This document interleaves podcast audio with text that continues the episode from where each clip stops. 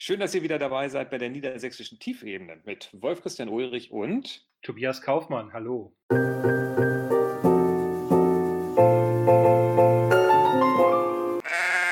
Wir müssen eins erklären, wir sind heute nicht uns selbst gegenüber in diesem Moment, sondern jetzt machen wir es ein bisschen dramatisch, ne, mehrere tausend Kilometer voneinander entfernt.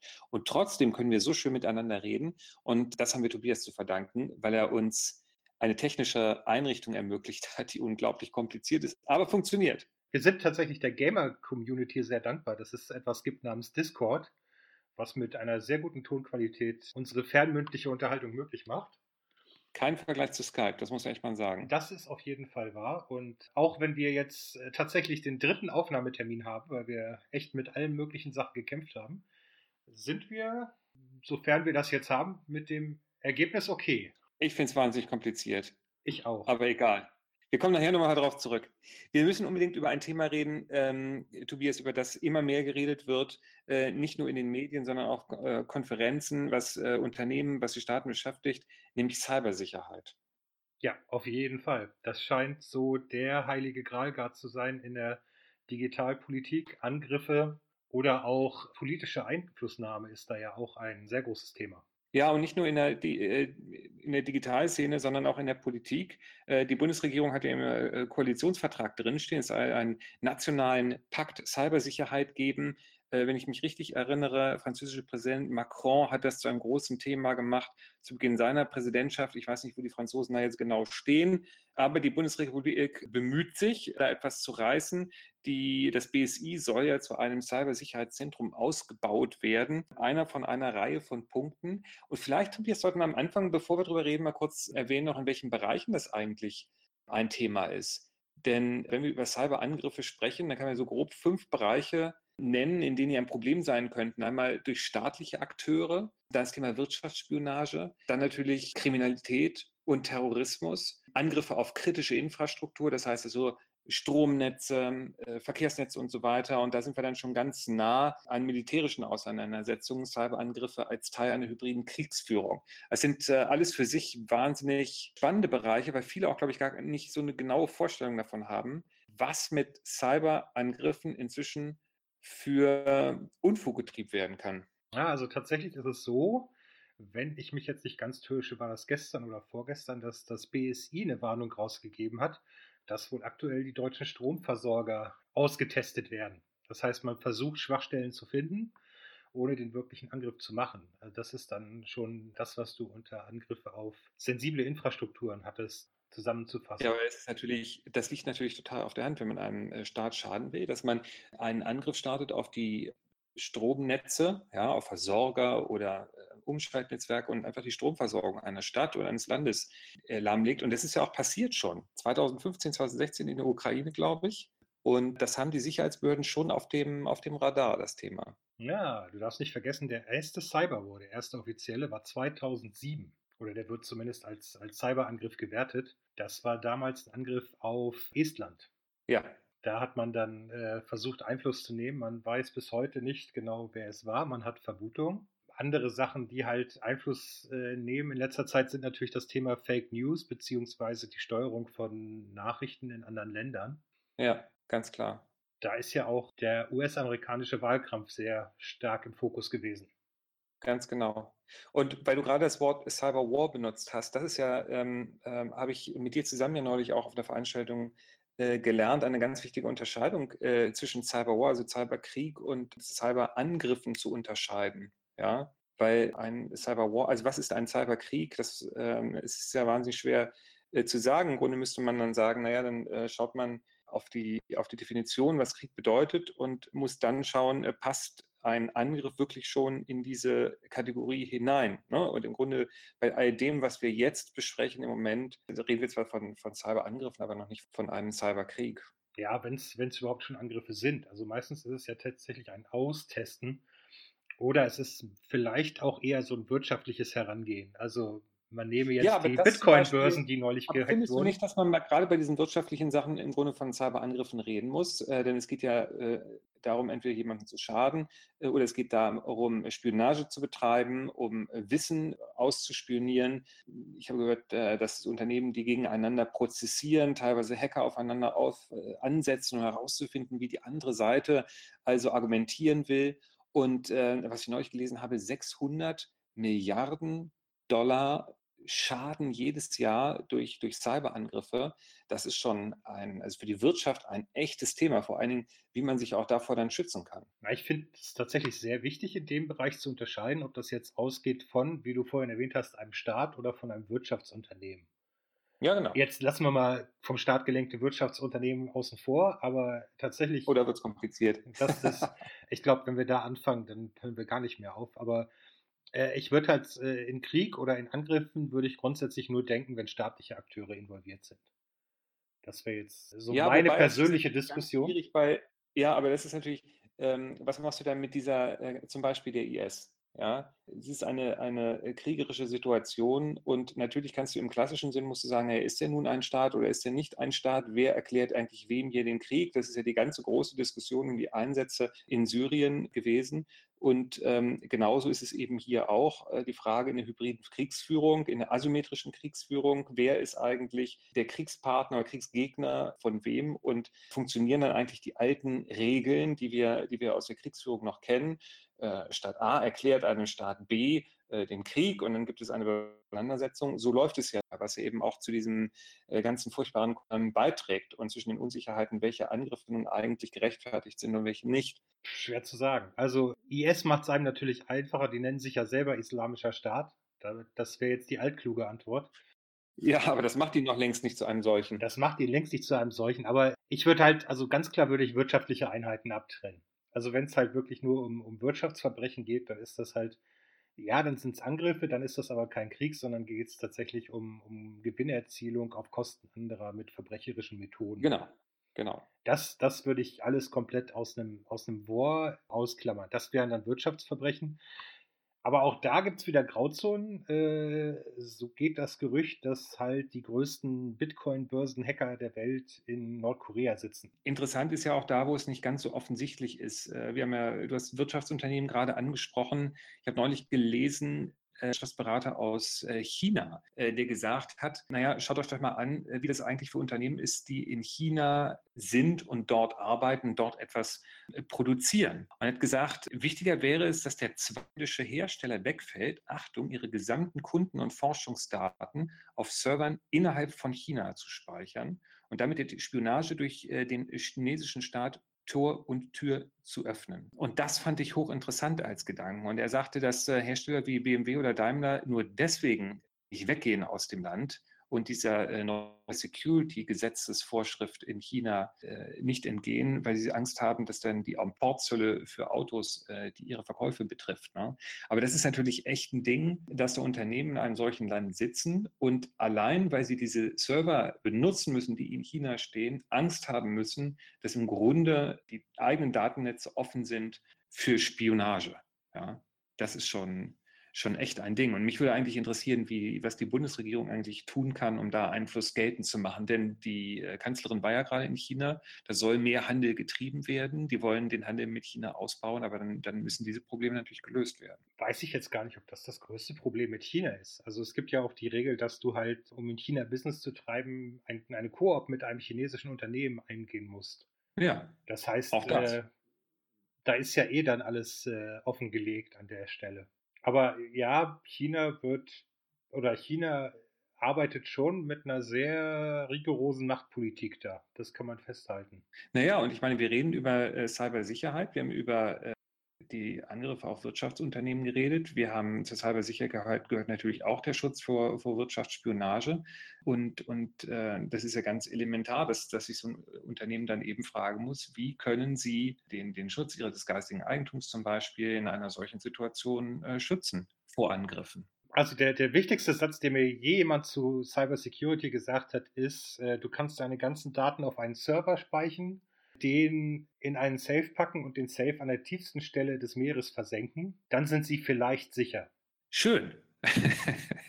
und furchtbar unpraktisch, aber so läuft es ja inzwischen nicht. Aber mehr. so läuft Wobei sich China ja, da vermischt sich das ja auch schon wieder, wieder angreifbar macht. Die haben ja jetzt ihren Social Index eingeführt. Von dem hast du wahrscheinlich auch schon gehört, oder?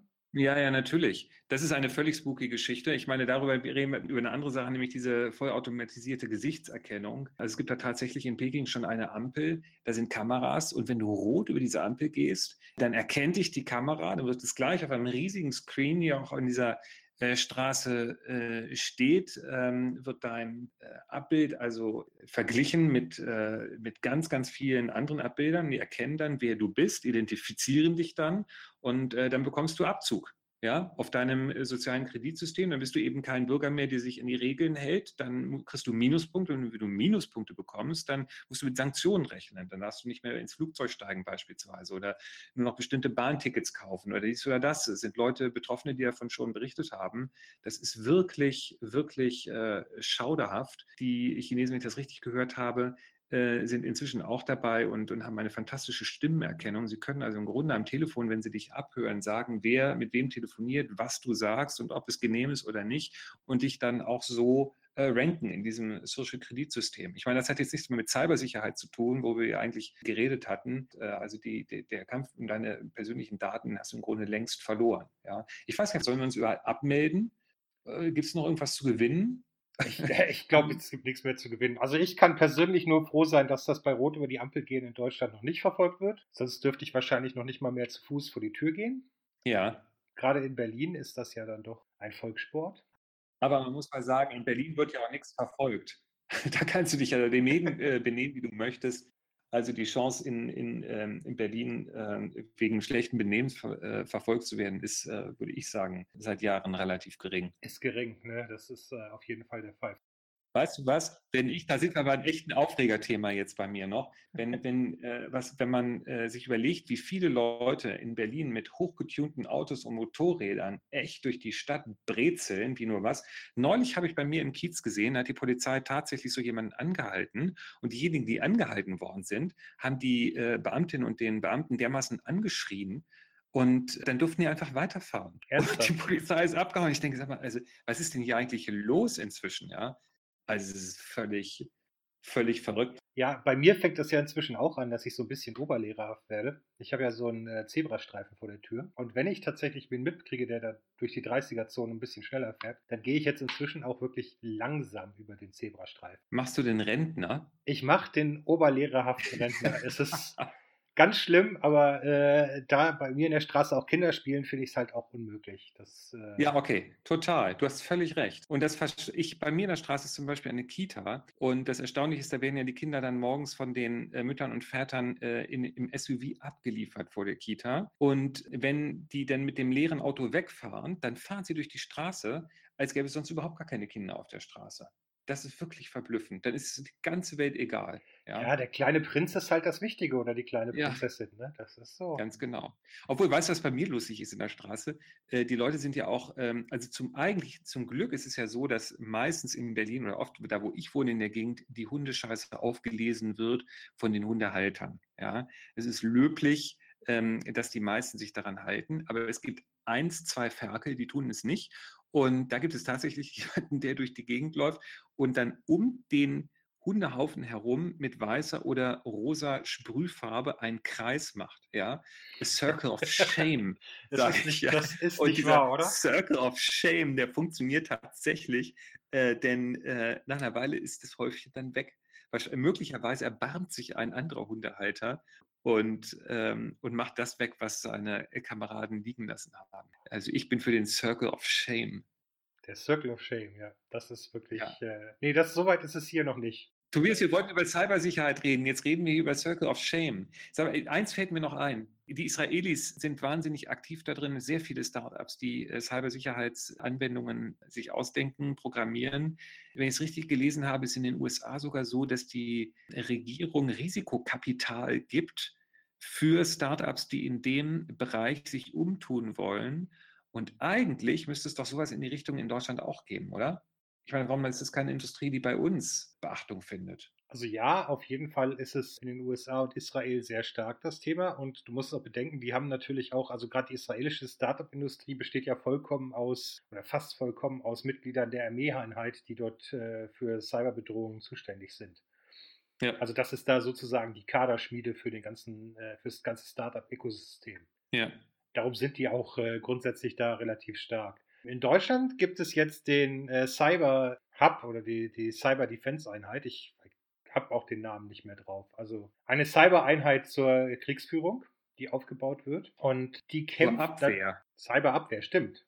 Ja, du sagst Cyberkriegsführung. Wir führen jetzt hier keinen Angriffskrieg. Das nicht. Es geht um Cyberabwehr. Man ja. muss natürlich drüber nachdenken, ne? Also ja. sagt natürlich Aber die, die deutsche Armee. Ich Gefühl, wir brauchen überhaupt erstmal die Experten. Ich glaube, die Experten haben wir schon. Also es hieß mal neulich bei einem befreundeten Programmierer, die, die äh, darüber reden, wissen meistens nicht Bescheid, aber die, die Bescheid wissen, die sagen nichts. Ah. Das heißt, da wird es schon äh, Kontakte mit einschlägigen Experten geben. Das müssen wir nochmal recherchieren. Wir müssen mal einen dieser einschlägigen Kontakte hier zu uns in die Show kriegen. Das wäre ja, aber die sagen ja nichts. Ja, aber hier erkennt sie ja keiner. Ja, aber es ist ja langweilig, wenn du so einen Podcast hast und in zehn Minuten einer nichts sagt.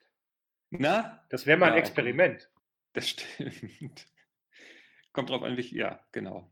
Sag mal, was tust du eigentlich, ähm, damit es dir mal so zwischendurch gut geht? Momentan bin ich ja dann doch wieder mit dem Boosted Board unterwegs. Zuhörer unseres Podcasts wissen, dass das auch manchmal schmerzhaft ist für mich, aber tatsächlich ja. äh, auf dieses Tempelhofer Feld fahren und dort einmal hoch und runter, das ist schon sehr angenehm. Ich bin äh, zu wenig sportlich äh, betätigt, das gebe ich gerne zu. Und deshalb habe ich mir überlegt, dass ich in meinen äh, Ferien, die demnächst also in mehreren Monaten stattfinden werden, ich eine Woche lang nutzen möchte, um mit dem Fahrrad zu fahren. Und zwar, ist der Plan, von Berlin ins Weserbergland. Und das sind mehrere hundert Kilometer und ich möchte es gerne in einer Woche machen. Und die Frage, die ich jetzt allen Kolleginnen und Kollegen, Freunden und Freunden gestellt habe, ist, wie viele Kilometer kann ich an einem Tag zurücklegen, als mäßig begabter Sportler mit einem Hollandrad und hinten zwei Satteltaschen voll mit Zeug.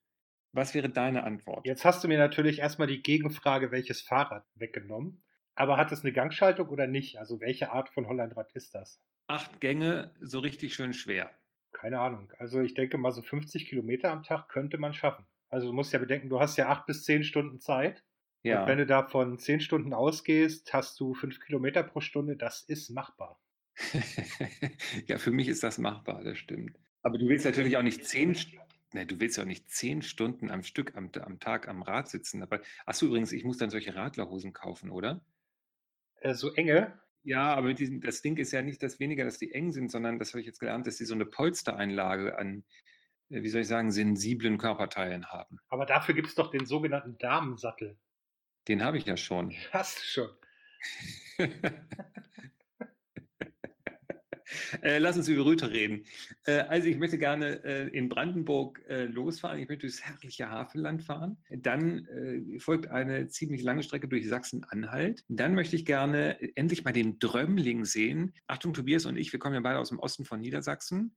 Äh, wir sind in wo aufgewachsen? In Gifhorn sind wir aufgewachsen. Ganz genau. Und ein bisschen östlich von Gifhorn ist, ist, das, ist dann die Grenze zu Sachsen-Anhalt. Und da gibt es ein schönes Naturschutzgebiet, der Drömmling. Von dem habe ich ganz oft gehört. Ich war nie da. Ich möchte also jetzt mit dem Fahrrad durchfahren. Und dann komme ich natürlich durch unser Gifhorn. Da werde ich natürlich noch mal einmal einen Schlenker machen über das Mühlenmuseum. Ich werde am Schloss noch mal kurz sein. Ich werde einen Cappuccino trinken im Schloss. Wirst du da auch übernachten? In Gifhorn? In Gifhorn. Es gibt, glaube ich, drei ich Hotels. Glaube, ich muss noch weiter. Weißt du, das ist so, du hast ja so eine Taktik, weißt du, wenn du deine 50, 70 Kilometer irgendwie so, also wenn du versuchst es aufzuteilen, dann schaffst du es nicht in Gifhorn zu übernachten, dann liegt es genau in der Mitte einer Tagestour. Mhm. Das kann durchaus ich kann also sein. ein Lunch in Gifhorn einnehmen. So. Fantastisch. In das du, Café. Mal, das Café ist nicht mehr da, ne? Nee, da haben sie das Kaufhaus erweitert. Man muss jetzt wissen, äh, für Schüler in Gifhorn gab es das sogenannte Das Café. Ja. Egal welche Schule, darauf konnte man sich einigen. Den Kaffee hat man ja. in Das Café getrunken. Ja. Und das ist eine Erweiterung eines Kaufhauses, glaube ich, zum Opfer gefallen. Ja. Gibt es das Flachs noch? Wo waren das? Flachs, das war vorne am Anfang der Fußgängerzone, ne? Ja, ja, genau. Der Fußgängerzone, das hat man natürlich die Futzo genannt. Äh, bei euch im Humboldt-Gymnasium, vielleicht bei uns am Das OHG alles nicht. furchtbar. Ja, genau. Also ich, aber beim Flachs konnte man auch mittags nicht äh, zum Kaffee einkehren. Aber weißt du was, wo ich hingehen könnte? Ins Eiscafé Adria. Genau. Da sind Jugendträume wahr geworden. Ist das so bei dir? Ja, ja, sehr. Naja, es war halt die einzige Eisdiele am Ort, ne? Da hat das Spaghetti-Eis den Weg in mein Leben gefunden. So, und dann geht es weiter über den südlichen Gifhorner Kreis, der eine fantastische Landschaft hat. Und übrigens, das ist ja interessant. Gifhorn ist ja zwei Welten. Ne? Der Nordkreis von Gifhorn ist äh, Heide, ja, geht auch landschaftlich in die Heide. Äh, das sieht man auch an den Nadelgehölzen, die da stehen. Wir haben schon drüber gesprochen, Tobias und ich, was, was, ähm, was Heide ist. Und dann der Südkreis ja völlig anders, hat nichts mit Heide zu tun, Mischwälder, äh, so richtig Landwirtschaft, sehr schön, sehr schön. Du südlich weißt, dass das das größte zusammenhängende Waldgebiet Europas ist? Wo? Na, da äh, südlich von Gifhorn, bis nach Hannover rüber. Ach, wirklich? Ja. Ach, ist ja schön, da muss ich da auch durchfahren. Wo ist das denn genau? Es wird wohl irgendwo zwischen Gifhorn und Hannover sein. Es ist ja immerhin das größte zusammenhängende Waldgebiet. Also es ist das Waldgebiet, wo dann auch die, der Feuersturm in den 70er Jahren war. Ach so, ja, aber Entschuldigung, das sind ja diese äh, furchtbaren, aufgeforsteten Kiefernwälder, die da äh, die B188 lang gehen. Ja, ja, nee, die meine ich nicht. Ich meine wirklich äh, ein bisschen südlich noch davon. So, dann wird es dann, äh, wird's wirklich schön. So. Dann geht's nach Hannover. Ja, ganz genau. Und südlich von Hannover dann langsam dann abbiegen Richtung Süden an die, an die Weser und dann nochmal schön die Weser langfahren. Die Weser ist ja ein herrlicher Fluss. Äh, hat einen schönen Radweg bei und da kann man schön ein bisschen langfahren noch. Und ich glaube, in Bad Karlshafen ist Schluss. Und dann setze ich mich in einen äh, Regionalzug und fahre nach Hause. Wie kamst du aufs Weserbergland? Und ich komme da drauf, weil äh, Teil meiner Verwandtschaft daherkommt und deshalb mich etwas damit verbindet. Und ich äh, immer mal wieder da war, nicht nur als Kind, sondern eben auch dann später. Und es ist wirklich eine äh, so schöne, ruhespendende Landschaft. Es ist wirklich, und das Lustige war, dann, dann erzählt man äh, Freunden davon und dann äh, sagen, ja, ach, mhm, und dann fahre ich hin und sind begeistert. So, es ist wirklich schön. Es ist gut für die Seele. Ja, wunderbar. Dann würde ich fast sagen, mit diesem äh, Balsam für die Seele können wir ja eigentlich schließen, oder? Nee, nee, nee, nee, nee, nee. Ich habe noch Poesie, ich habe noch was vorbereitet für dich, Oha, Tobias. Jetzt bin ich gespannt. Ja, solltest du sein. Ich lese jetzt, äh, Achtung, ein Gedicht vor. Und dieses Gedicht ähm, äh, hat mit Tobias und mir zu tun. Es ist nämlich, und das schließt äh, jetzt den Kreis äh, zum Beginn unseres Gesprächs, es ist die erste Konversation, die wir hier auf Discord hatten. Achtung, ich lese vor. Hallo, und wie mache ich die wieder an? Klick auf meinen Link. Ich höre dich sehr gut. Mom, lass noch mal kurz was Testes. Bin da, ich höre dich nicht. Mom, wieso höre ich dich noch nicht? Smiley, du bist doch nicht auf dem Tiefebene-Server. Kompliziert alles. Was muss ich tun? Klick mal auf Allgemein und Sprachkanäle. Das ist aber seltsam, denn ich sprech. Smile, große Augen. Warte mal, ich bin da. Aber mein Mikro geht. Ich, Sek. Ich sag was, aber es gibt ein Problem. Bleib mal dran. Ich bleib dran. Hörst du mich? Manchmal kickt das MacBook das Mikro, dann muss man reinbooten. Warum geht es nicht? Seufz. Der Technikgott will was von uns. In diesem Sinne. Bis bald.